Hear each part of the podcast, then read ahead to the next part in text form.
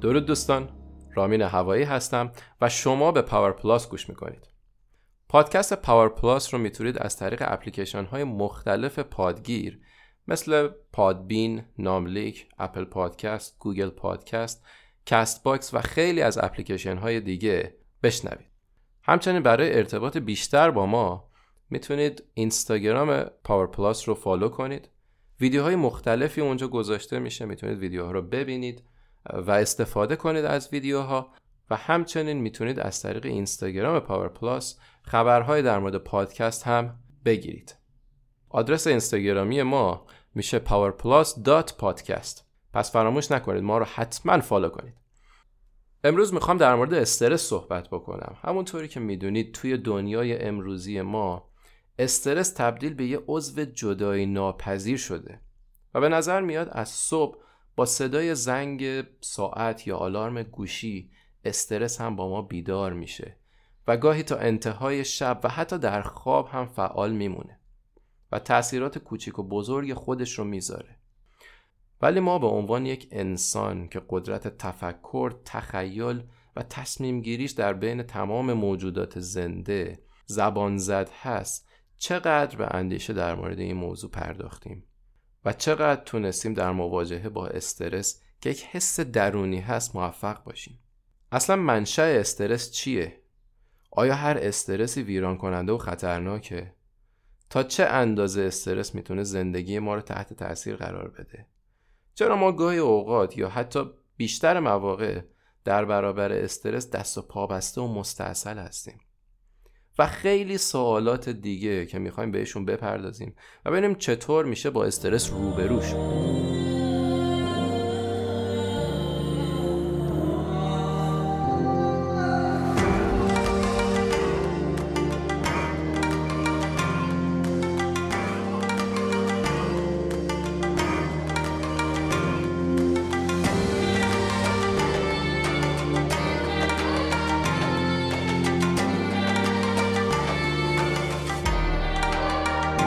واژه استرس اولین بار در روانشناسی توسط هانسلیه.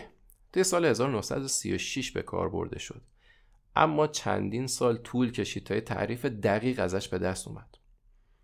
به زبان ساده میشه گفت وقتی یه فرد خودش رو در مواجهه با یه کارهایی می‌بینه و انجام اون کارها رو از توان خودش خارج یا فراتر می‌دونه استرس درش به وجود میاد. خیلی وقتا هم می‌تونه به خاطر یک اتفاق ناخواسته باشه. پس همینطوری که از تعریف پیداست استرس از یک فرد تا فرد دیگه می‌تونه خیلی متفاوت باشه. چون افراد نسبت به توانایی های خودشون نگرش های متفاوتی دارن و انتظارات متفاوتی هم از اتفاقات اطرافشون دارن. مثلا شنا برای کسی که تازه داره یادش می‌گیره می‌تونه خیلی شیرین و جذاب باشه در صورتی که برای کس دیگه که تجربه غرق شدگی یا ترس از آب داره می‌تونه خیلی استرسا و پرتنش باشه یه مورد قابل توجه دیگه اینه که توی دنیای امروزی همه چی رقابتی شده و برای انجام یک کار مثل منشیگری یه فرد نیاز داره مهارت‌های مختلف و بلد باشه مثل مهارت‌های ارتباطی قوی، کار با کامپیوتر و نرم افزارهای کامپیوتری و حتی نرم افزارهای موبایل و خیلی چیزهای دیگه. پس به همین دلیله که استرس طی 50 60 سال گذشته یه نمود چند برابری توی زندگی ما داشته و خیلی هم مورد توجه قرار گرفته.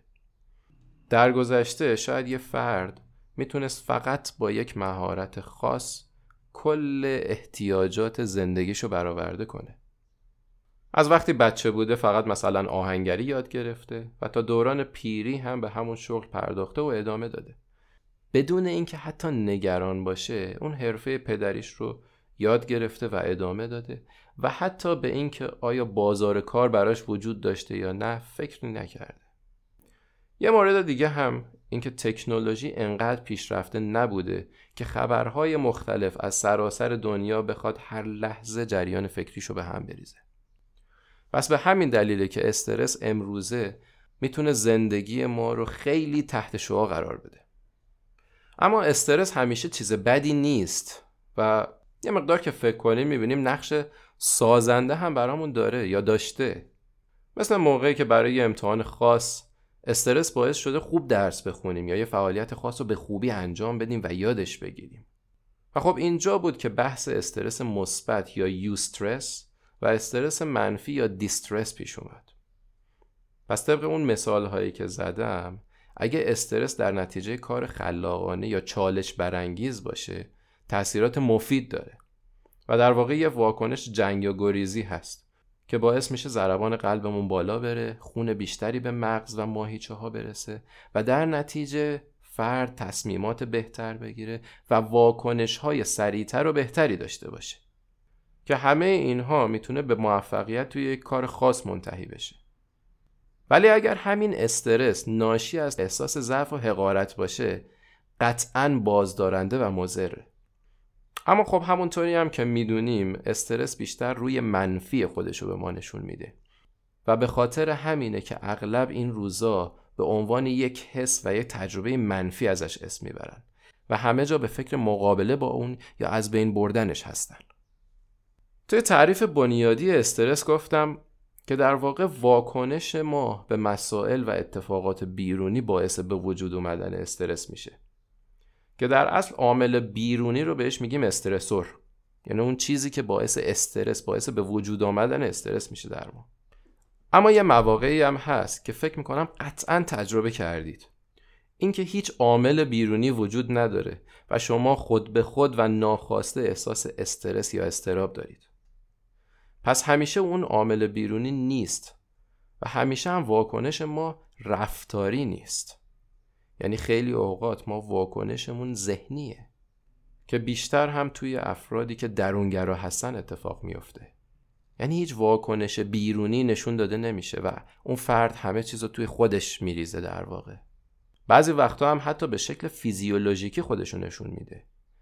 اون جوش هایی که توی صورت یا بدن می‌زنه انقباز مایچه ها سردرد خستگی و از همه مهمتر مشکلات معده و دستگاه گوارش.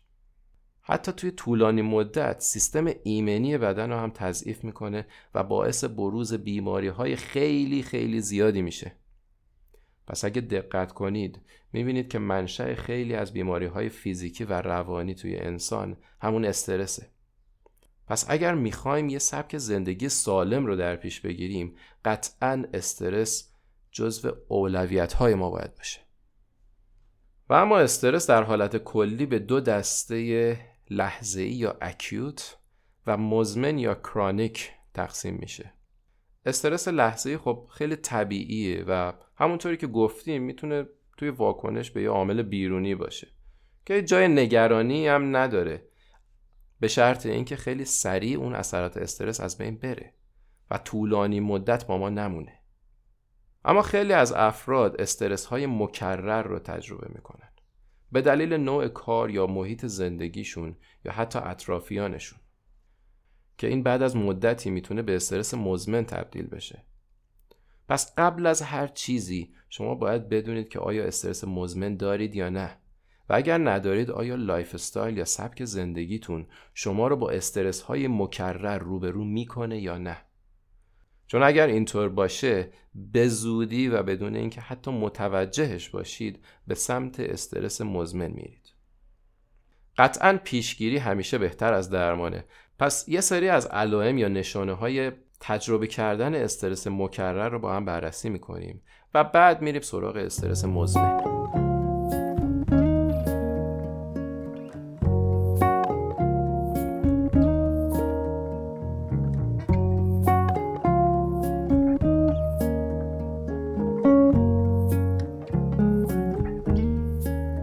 اگر همیشه عجله دارید و عموما با وجود عجله داشتن دیر به قراراتون می‌رسید اگر سرتون خیلی شلوغه و وقت مناسب و کافی برای وعده های غذاییتون ندارید یا به خودتون رسیدگی نمی کنید اگر مدام پریشون هستین به هم ریخته اید یا منفی بافی می کنید و بدبین هستید یا حتی با آدمای منفی در ارتباط هستید اگه بی هستید و صبر ندارید و اگر شخصیت انتقامجو دارید شما به احتمال زیاد در معرض استرس های مکرر قرار دارید. گاهی یه تغییر خیلی کوچیک می‌تونه شما رو از استرس و بیماری های جانبیش نجات بده. پس تا دیر نشده به فکر باشید یا خودتون یا محیط و اطرافیانتون رو تغییر بدید. و اما بریم سراغ استرس مزمن. اینجا دیگه فرد کاملا تحت تاثیر استرس داره زندگی می‌کنه. و تو خیلی از کارها و تصمیم گیری ها درمانده و ناتوانه. استرس مزمن می‌تونه توی دوران بچگی شکل گرفته باشه و یا می‌تونه در اثر یه ازدواج ناموفق فقر و بودن توی محیط های ناخواسته و خطرناک مثل جنگ به وجود اومده باشه. همچنین اگر استرس های مکرر توی طولانی مدت ادامه پیدا بکنن مجدد باعث میشه که فرد دچار استرس مزمن بشه. بدترین چیز در مورد استرس مزمن اینه که اون فرد به این شیوه زندگی عادت می‌کنه و خیلی وقتا خودش متوجه نیست حتی تا اینکه یه بیماری براش پیش بیاد یا روابط یا زندگیش تحت تاثیر این نوع استرس از هم بپاشه. حالا که این علائم یا نشونه ها رو می‌دونیم خیلی بهتر می‌تونیم تشخیص بدیم یا برای درمان اقدام کنیم. من خودم مدت های خیلی زیادی با استرس سر و کله می زدم چون اولا تایپ شخصیتی A دارم. همونطور که می‌دونید ما دو تایپ شخصیتی داریم A و B. type شخصیتی A اون کسیه که نمی‌تونه بیخیال وقایع دور برش بشه. اما خب تایپ شخصیتی B میشه کسایی که در واقع خیلی راحت تر نسبت به مسائل و موارد اتفاقهای بیرونی واکنش و عکس عمل نشون میدن. یعنی من نمی‌تونم بیخیال از کنار خیلی مسائل رد بشم. و هم این که توی دوره های مختلف زندگیم چیزهای ناخواسته زیادی رو تجربه کردم. یکیش خدمت سربازی بود که خب شرایط متفاوتی داشت. یکیش ازدواج و مهاجرت خواهر بزرگترم بود که خیلی رابطه خوبی باش داشتم و بهش وابسته بودم. که خب توی سن 6 7 سالگیم خیلی باعث به هم ریختگی روحیم شد. و همینطور شخصیت کمالگرا داشتم. پس دقیقا می‌دونم و درک می‌کنم کسایی که با استرس های مکرر و مزمن سر و کله می‌زنن توی چه وضعیتی هستن و چیا رو تجربه می‌کنن. اما خبر خوش این که هر چقدرم که وضعیتت بد باشه می‌تونی تغییرش بدی. قدم به قدم بهترش کنی و طی مدت شیش ماهه یا یک ساله یه شخصیت کاملا متفاوت و یه زندگی متفاوت بسازی. قطعا خیلی از این اتفاقایی که صحبتشو کردیم ناخواسته بوده. ولی این دلیل نمیشه که من اون احساس بدبختی و درماندگی رو تو خودم پرورش بدم. پس هر جایی که هستی همین الان می‌تونی تصمیم بگیری و استرس رو تا حد زیادی بتونی کاهش بدی.